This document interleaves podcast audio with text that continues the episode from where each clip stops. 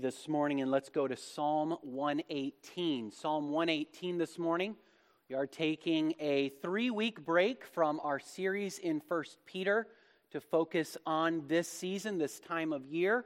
This morning we'll be in Psalm 118 and seeing its connection to Palm Sunday. Next week we're actually going to look at John 20 and see Jesus, the resurrected Christ, his interaction with a defeated and having failed having denied Jesus Christ, restoring Peter. And then in two weeks, we'll have a guest speaker. He's done some study on the resurrection from an apologetic standpoint. Um, he'll be focusing then specifically on the resurrections. That's coming in two weeks. We'll be in this text in just a few moments. Have you ever considered the contrasting emotions that were present on that first Palm Sunday? Think about the contrast. The crowds were jubilant, they're thrilled to welcome Jesus into the city. This is that man that's been doing all these miracles, gaining all this attention, showing all this power, and they have an expectation for him. And yet, when Jesus approached, he expresses a tearful lament. The contrast is between Jesus and the Israelites. Let's hear this part of that story from Luke 19. We read, And as he was drawing near, already on the way down the Mount of Olives, the whole multitude of his disciples, his followers, began to rejoice and praise God with a loud voice for all the mighty works that they had seen, saying, Blessed is the King who comes in the name of the Lord, peace in heaven and glory in the highest. And some of the Pharisees in the crowd said to him, Teacher, rebuke your disciples. They knew what these disciples were saying as they're quoting Psalm 118. Jesus answered, I tell you, if these were silent, the very stones would cry out. And when he drew near and saw the city, he wept over it, saying, Would that you, even you, and that's the people of that city, had known on this day the things that make for peace. Jesus knew that they would reject him as their king. And in doing so, they would not receive the peace that he longed to bring to them. This morning, how are you receiving King Jesus? Are you willing to praise and worship him if he comes to you on your terms, just as the people do here as they praise him as the king? Or will you submit to him as your king no matter the cost of following him? We can certainly feel some of the deep irony and tragedy of the crowd's words as we know the rest of this story. Their shouts of praise will turn to cries for his murder. Certainly, the crowds at some point overlap. Their anger at disappointment at what he's come for is seen as they cry for him to die. It's easy for us to see their blind, blindness, but we should not expect that we would have been any different apart from God's intervening grace in our own hearts. We would have responded the same way. As one author notes, we'd hear our praise, hollow as it were, and then by Friday, ashamed, we'd hear our mocking voice call out among the scoffers. And yet, even that is part of the good news. You see, it's not the righteous, after all, that Jesus came to save, but sinners. Sinners like us, sinners that want Jesus to act according to our priorities He's willing to save even us. The people that day were quoting verses 25 and 26 of Psalm 18, 118. And that psalm is our text this morning. Now, before we read it, there's 29 verses. I want to put some things in your mind that you should be looking for and listening for as we read. First, look for the many instances of repetition. That's especially strong in this psalm, as it's a psalm of triumph, celebrating holidays. It's a festival procession. For instance, the name Jehovah is used directly 28 times in 29 verses. It's clear that the psalmist is saying God is the one we're celebrating for his deliverance. God, then, as the Almighty One, is used another three times at the end of the psalm. And this isn't even to list all the times he's referred to by pronoun reference. Also, thankfulness is referred to five times in these verses and provide for us the primary application of the passage. Notice the beginning and ending of the psalm, they're the exact same verse with a command given. Second, as we read the psalm, picture how the psalm is progressing. That will help you understand and picture what's happening. This is, in a way, a very confusing psalm. There's many different speakers, it seems. But notice the progress that's being made forward. Uh, there's forward motion, rather, as the congregation of triumphant Israelites. They're accompanying a leader of some kind. It might be one of their kings, it might be a priest, as they move into the city of Jerusalem, all the way into the temple to offer sacrifices at the altar. Third, Peter quotes this psalm more than once in the New Testament. In fact, this psalm is quoted 14 times in the New Testament, and some scholars say its themes are referenced anywhere from 20 to 60 times. This psalm is used the most of all the psalms, except perhaps Psalm 110 in the New Testament. So, as we read, see if you can understand why this psalm was special to Peter, why it was on his mind, and as it focuses again on what we've been learning there in his letter. And then finally, this is the main thing we'll consider this morning. Consider how Jesus would have read and prayed and sung these words. Again, this psalm was used during festival occasions in the life of the Jews. Very specifically, Psalm 113 through 118 were the last songs sung together at the close of the Passover meal. This psalm is the final song among all of those. These are the final words that Jesus would sing with his disciples before they departed for the Garden of Gethsemane. These words ring in his ears. These truths he's meditating on in his last hours. With those things in mind, let's read together Psalm 118. This is the word of God to his people.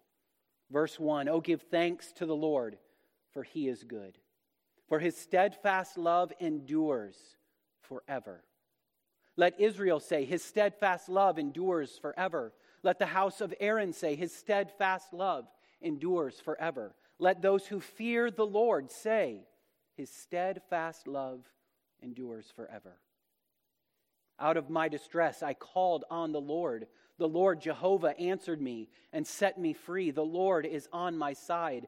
I will not fear. What can man do to me? The Lord is on my side as my helper. I shall look in triumph on those who hate me. It is better to take refuge in the Lord than to trust in man. It is better to take refuge in the Lord than to trust in princes. All nations surrounded me. In the name of the Lord, I cut them off. They surrounded me, surrounded me on every side. In the name of the Lord, I cut them off. They surrounded me like bees. They went out like a fire among thorns. In the name of the Lord, I cut them off. I was pushed hard so that I was falling. This is on the edge of death, but the Lord helped me. The Lord is my strength and my song. He has become my salvation.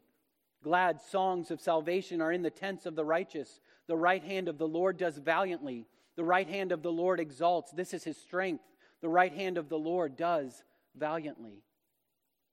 I shall not die, but I shall live and recount the deeds of the Lord. The Lord has disciplined me severely, but he has not given me over to death. Open to me the gates of righteousness, that I may enter through them and give thanks to the Lord. This is the gate of the Lord. The righteous shall enter through it. I thank you that you have answered me and have become my salvation. The stone that the builders rejected has become the cornerstone. This is the Lord's doing. It is marvelous in our eyes. This is the day, the day of salvation that the Lord has made. Let us rejoice and be glad in it. Save us, we pray, O Lord. O Lord, we pray, give us success. Blessed is he who comes in the name of the Lord. We bless you from the house of the Lord. The Lord is God, the mighty one, and he has made his light to shine upon us. Bind the festal sacrifice with cords up to the horns of the altar. You are my God, and I will give thanks to you. You are my God, I will extol you. Oh, give thanks to the Lord, for he is good, for his steadfast love endures forever. Let's pray together as we ask for his help to understand this passage. Father, we come before you with humility, recognizing that these are your words. They're words from a time that has gone by. The context has been lost to us. We don't know the author, we don't know the setting, and yet these truths are truths that Christians for centuries have rejoiced in. That in God we are triumphant because his love for us endures forever. Lord, may your words encourage and strengthen us this morning. May we know this God who is our God. In Jesus' name, amen. As I mentioned, Psalms 113 through 118 are a small collection within the Psalter that Jewish families would use as they celebrated the Passover. This smaller collection of the Psalms is called the Egyptian Hallel, or the Egyptian praise songs. And that's for a reason. They celebrate and rehearse what God had done for his people in bringing Israel out of slavery in Egypt. They quote a portion of the Song of Moses as they praise God for that deliverance through the Exodus, through the Red Sea.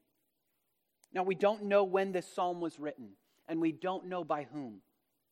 But it is likely it was written by a Davidic king, someone who came after David, or by one of the priests who'd returned to Jerusalem around the time of Ezra and Nehemiah as God restored them from the exile. But no matter when it was written, it encourages the people of God by calling them to praise Him for His great salvation. It encourages us this morning by revealing an even greater deliverance through David's greater son.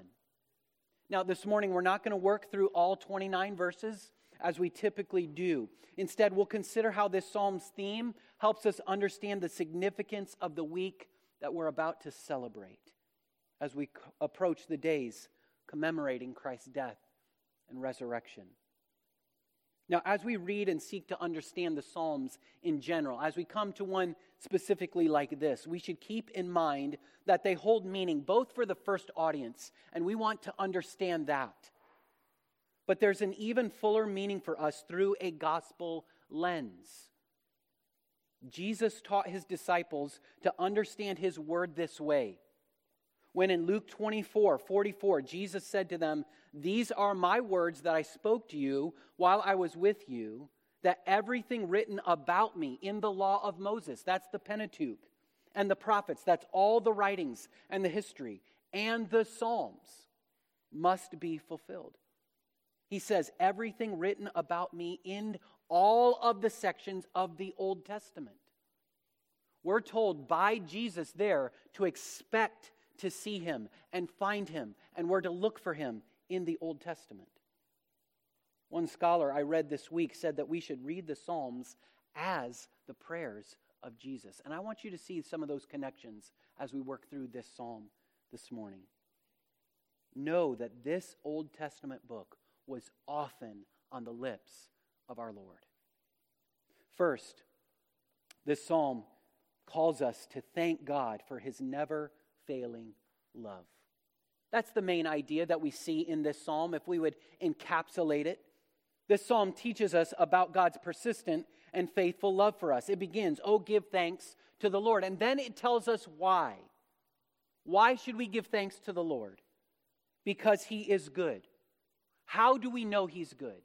Because his steadfast love endures, it endures forever. We notice in these first four verses how this, this praise begins and then it, it begins to expand outward like the ripple of a pond. The psalmist exhorts all of Israel to say, to declare out loud, to let others know and hear that the Lord's steadfast love endures forever. Then he calls on a specific group of Israel, the priests, the house of Aaron, to say his steadfast love endures forever. And then finally, he includes everyone those who fear the Lord, those who believe that he is God, to join in this chorus. But how are we to understand this steadfast love of the Lord? In a way, it's so familiar to us, we can rush right over it. We hear this phrase a lot in the Old Testament, especially in the Psalms. But if we understand the Hebrew word behind it, it's almost an untranslatable word. Not because the language barrier is so different, but because of how deep and rich and expansive this word is. Modern translators struggle with how to communicate all that it means. Is it God's covenant love? Is it loyal love? Is it steadfast love? How do we say and understand all that encompasses the faithful love of God? I like how one pastor described it as the love that will not let me go. The psalmist here is celebrating the truth that God remains faithful and immovable in his love for us, in spite of our sinfulness, in spite of our failings, in spite of our unworthiness, in spite of our self centeredness, in spite of our, at times, godlessness, when we act like He doesn't even exist or matter in our lives. Just think of the many ways that God has demonstrated His faithful commitment to Israel throughout her history, even when she failed Him. God gives incredible promises to Abraham there at the beginning, and he proves himself faithful to him again and again and again, even when it seems to Abraham that God won't fulfill his promises. He keeps giving Abraham that promise again and again and sustaining him. But is Abraham faithful in his dependence and love on, for God in return? No. He loses sight of God's promises more than once. He seeks to go his own way. As we read through Israel's history, Isaac does some of the exact same things, even though God is with him. Jacob, the same thing. We come to God's king, David, the man after God's own choosing. He loved God greatly. He did many great things by God's strength through faith. But was David steadfast in his love toward God? No. And yet, God, in his loving kindness, in his covenant love, his persistent love, would not let David go. Have you ever wondered why the Bible includes so many of the failures of God's people. The best of men and women in the Bible are still in desperate need of God's commitment to them. The Bible records their failures in order to highlight His faithfulness and urges to trust Him. One British Old Testament scholar from a generation ago wrote this of the meaning of this kind of love God's loving kindness is that sure love which will not let Israel go. Not even Israel's persistent waywardness could destroy his love. Though Israel would be faithless, yet God remained faithful still. This steady, persistent refusal of God to wash his hands of wayward Israel is the essential meaning of the Hebrew word, which is translated loving kindness. C.S. Lewis captures our condition of need well when he wrote in his book, The Four Loves. Our growing awareness that our whole being, by its very nature, is one vast need. Incomplete, preparatory, empty, yet cluttered, crying out for him who can untie things that are now knotted together and tie up things that are still dangling loose in our lives. Do you sense your need this morning of a God who is steadfast toward you in spite of your repeated failures to be faithful to Him? You feel the desperation of the psalmist as he calls for God's people to recognize all that they have in the faithfulness of our covenant keeping God? You don't deserve this.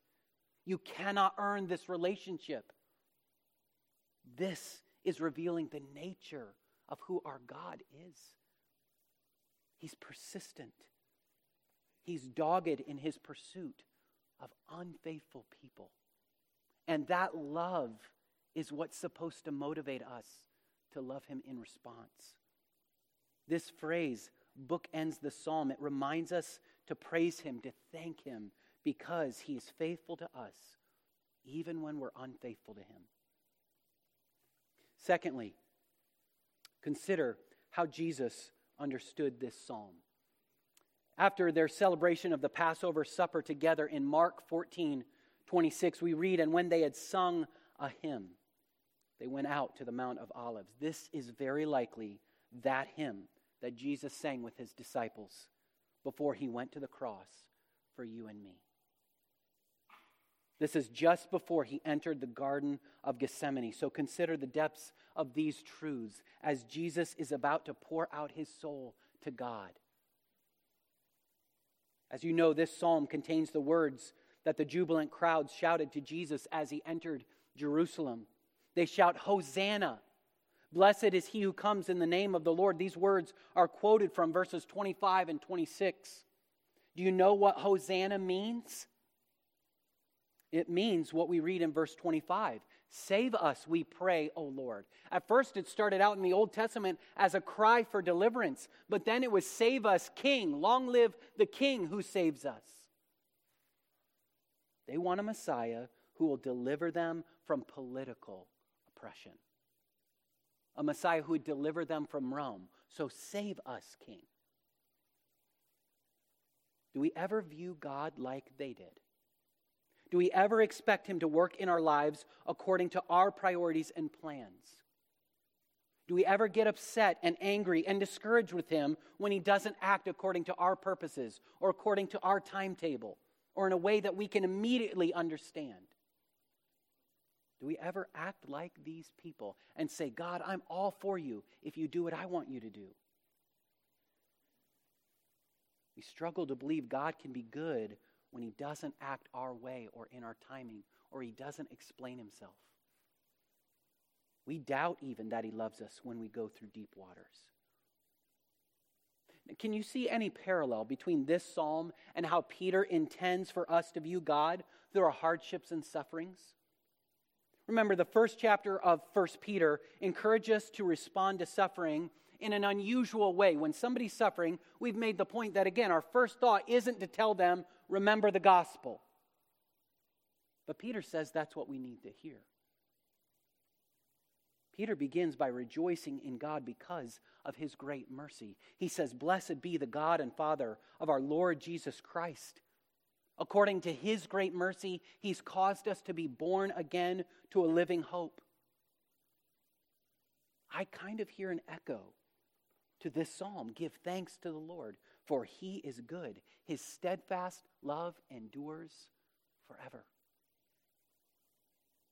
Though the crowds on Palm Sunday praised Jesus as the King that they were waiting for, that they were longing for, they very soon would mock him. In Matthew 27 42, they cry, He saved others, but he can't save himself. He's the King of Israel, then let him come down now from the cross and we'll believe in him. The one who had been hailed as blessed of God, who'd come to save, would be reviled as one who could not save himself.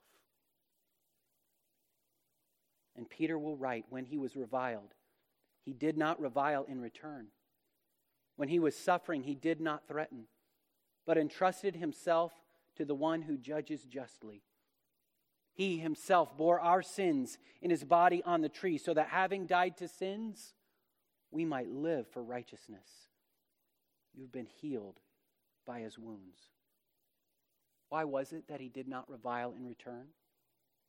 Because Jesus, the King of Kings, was willingly suffering to demonstrate that persistent, unfailing, steadfast love of God towards sinners. It's not that the king of the Jews could not save himself. The beauty of the gospel, unwittingly, that they're testifying to is that he would not, in order that he might rightly offer salvation. He would not escape his suffering because he was acting for you and me so that we could truly receive his steadfast love. A love not conditioned by our faithfulness or righteousness, so that God could declare himself just and the justifier of those who come to him. Third, we're to praise God for how these truths strengthen Jesus, even on the way to the cross. I want you to see this as we work through a few verses of this psalm. Look back again at verses 5 through 7. Just consider how Jesus would have clung to these truths that the psalmist is rehearsing for the people of God. And certainly, we're not saying that we can apply every phrase to what Jesus was facing, but I believe we can rightly conclude that these truths would have been an encouragement to him in his final hours. Listen to how verse 5 is fulfilled even more fully in Jesus' anguish. Out of my distress, I called on the Lord. The Lord answered me and set me free. That wasn't immediately, but he was set free. The Lord is on my side. I will not fear. What can man do to me? The Lord is on my side as my helper. I shall look in triumph on those who hate me. Would that have rung true in Jesus' mind? Jesus told his disciples on three separate occasions what awaited him in Jerusalem, and they didn't understand. In Luke 18, 31 and following, we read Jesus took the twelve aside and told them, We are going up to Jerusalem, and everything that is written by the prophets about the Son of Man will be fulfilled. He will be delivered over to the Gentiles. They will mock him, insult him, and spit on him. They will flog him and kill him. And on the third day, he will rise again. And consider now again verses 10 through 12, where Jesus says, all the nations surrounded me.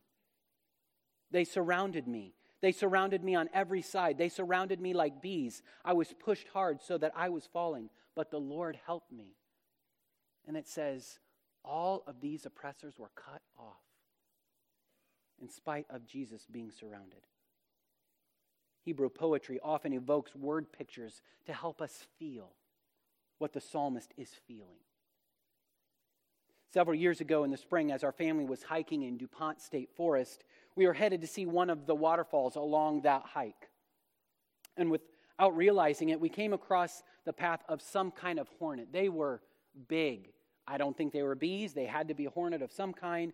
And both me and one of my sons were stung. And it was, it was a worse sting than I've ever experienced before. It was pretty dramatic. Uh, we did not forget that. We keep that in mind every time we go hiking up in that park again. We're always on the lookout for those hornets. Have you ever been chased by bees? Maybe you're mowing in your yard and you mow across the whole of some yellow jackets, a yellow jacket nest, and they keep coming after you. Maybe you haven't been chased yourself, but you can picture it in your mind. Maybe you've seen those cartoons where they're running from the bees, and the only hope is to jump in the water, right? The bees won't go there. The idea here is that it produces fear and desperation because their pursuit of their target is relentless. It causes you to kind of panic. You feel like there's no way to get away from the threat. That's the feeling this image is intended to produce in us. There's no getting out of this. The psalmist is spared from death, but the Messiah is rescued in an even greater way through death itself. Death doesn't have the final say. Though he dies, God raises him again as the victor over sin. These truths of God's ability to bring victory out of certain defeat would have encouraged and strengthened Jesus as he enters the Garden of Gethsemane, as he pours out his soul before God, as he expresses his distress and anguish, and he prepares to face his final hours.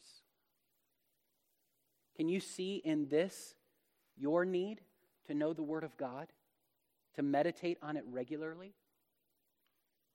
See, we know that Jesus immersed himself in the Word of God. He quoted the Psalms more than any other book of the Bible. And one pastor concludes if he had to strengthen himself with the Word of God before he went into the darkness of Calvary, how much more do we need to strengthen ourselves with the Word of God when we go forth into the dark providences of our lives. And yet, this comfort is offered to us at any moment. Jesus is drawing encouragement from the truths of God's Word. And we're reminded that we will find more than enough help and grace from God when we do the same. This isn't just about memorizing some verses and then quickly quoting them. This is about learning the character of God. It's rehearsing what He is like, what He offers. This psalm is an excellent example. Think of all the times God's name is mentioned and think about what this psalm tells us He does. Meditate on those truths, and I promise your problems will look much smaller as He grows bigger in your eyes, which the Word does for us, our issues, our problems, our fears, our concerns, they dissipate. We're to cling to Him through the Word. It's to shape our thoughts and then our feelings and then our actions. So we're consistently working on understanding the Word better. And this week we have the unique opportunity to focus and meditate on the person and work of Christ. Can I encourage you to take that time this week? There are all kinds of study guides and helps that you can find that will help you celebrate and thank God for his steadfast love for you. Take advantage of this time. Notice again how the truths of this psalm are on the mind of Jesus. On Tuesday of the Passion Week, Jesus taught that parable of the tenants. We talked about that as we worked through 1 Peter. That's quoted from Psalm 118, verse 22. That was quoted in his last week. Jesus is predicting his death at the hands of the Jewish religious leaders. After giving this parable, Jesus looks directly at them and asks, Then what is the meaning of that which is written? The stone the builders rejected has become the cornerstone. Everyone who falls on that stone will be broken to pieces. That means eternally destroyed. Anyone on whom it falls will be crushed. The teachers of the law and the chief priests looked for a way to arrest him immediately because they knew he'd spoken this parable against them. This truth stuck in Peter's mind. We've already seen him refer to it in 1 Peter. But hear how he applies Jesus' words from verse 22 to these same religious leaders later, after he and James are arrested and then released for preaching Christ. In Acts 4:11 Peter says, "Know this, you and all the people of Israel, it is by the name of Jesus Christ of Nazareth, whom you crucified, but whom God raised from the dead, that this man stands before you healed. Jesus is the stone you builders rejected, which has become the cornerstone." And here's how Peter applies it. Salvation is found in no one else. For there's no other name under heaven given to mankind by which we must be saved. And hear now verse 23, which says, This is the Lord's doing. It is marvelous in our eyes. The very people who should have been rejoicing over the presence of Jesus on that first Palm Sunday, rejoicing in Jesus, the cornerstone, have rejected him. But God would make him the chief cornerstone as he begins building the new temple of God through his people. This is the Lord's doing. See the stunning reversal? What looks like defeat, God brings victory. Isn't it so much better to take refuge in a God like this than to trust in man? Picture again now Jesus at that Last Supper singing this psalm he would have sung verse 27. The Lord is God, and he has made his light to shine upon us. This was words given to Aaron the priest as a benediction, that God's presence was with them. What do you think Jesus thought of when he sang those words and knew what he was about to face? Jesus would face the greatest agony in the loss of God's presence with him in those final horrific hours. Consider what he must have thought as he sung, Bind the festal, sacrifice with cords up to the horns of the altar. Jesus knew he would be that sacrifice. He would not escape death on God's altar as Isaac had before him, because Jesus was God's substitute sacrifice for our sakes. Hebrews 12, 2 then urges us let us fix our eyes on Jesus the author and perfecter of our faith, who for the joy set before him endured the cross, scorning its shame, and sat down at the right hand of the throne of God. In light of Christ's substitution, his sacrifice for us on the cross, look now again at verse 28 and see how it is fulfilled in an even greater way through Jesus. The psalmist says, You are my God, and I will give thanks to you. You are my God. I will extol you. Think about how that personal relationship could only truly be made through Christ. And he concludes, Oh, give thanks to the Lord, for he is good. His steadfast love endures forever. One author applies these truths this way Reason suggests that thanks ought to be in proportion to mercies received. Think of that. Thanks ought to be in proportion to mercies received. If this is so, how impossible it is for the saints ever to exceed the bounds of sobriety in lauding and magnifying the grace which saves them.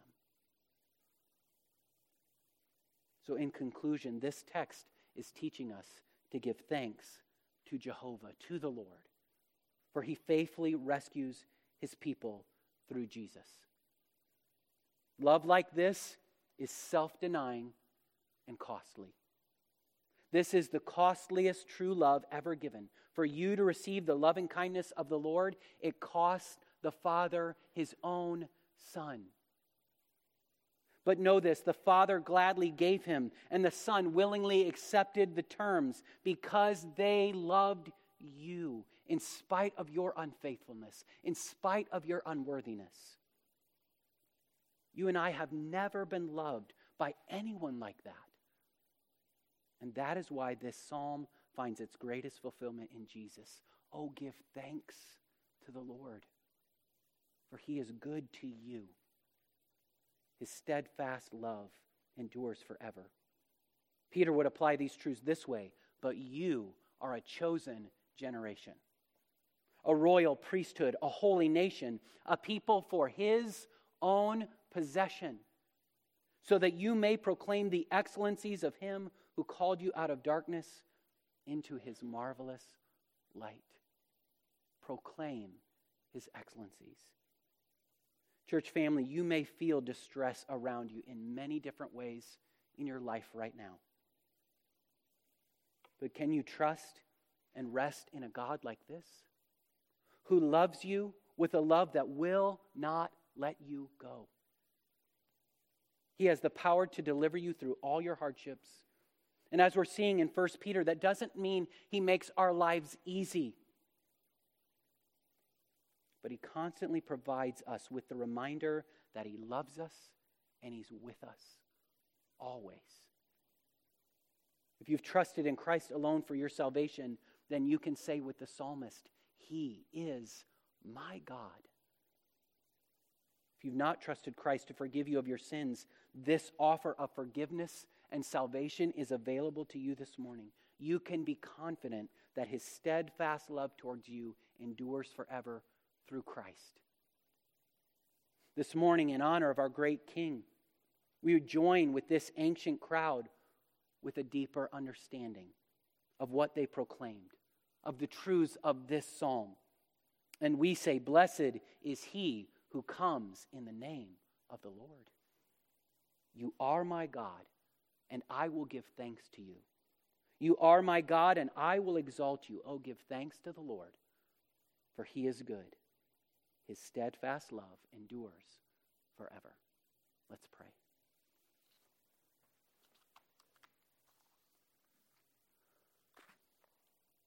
Our gracious King Jesus, we exalt you this morning. For in the cross, in your suffering, we see your steadfast love put on display.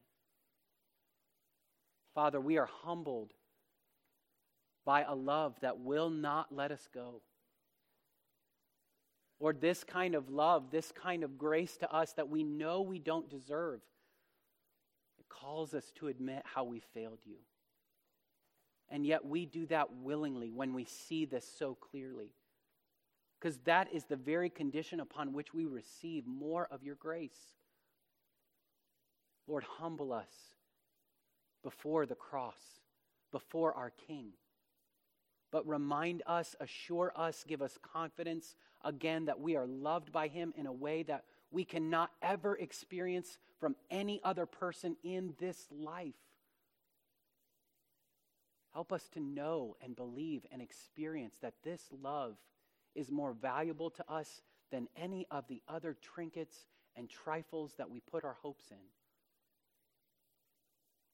Lord, help us to rejoice rightly with the psalmist as we declare our allegiance and our praise and our thanks for a God who has come to us, who has rescued us, who's delivered us through the costly sacrifice of Jesus our Christ. In his name we pray. Amen. Amen. Thank you, Pastor Jim. Could it be that when we get to heaven,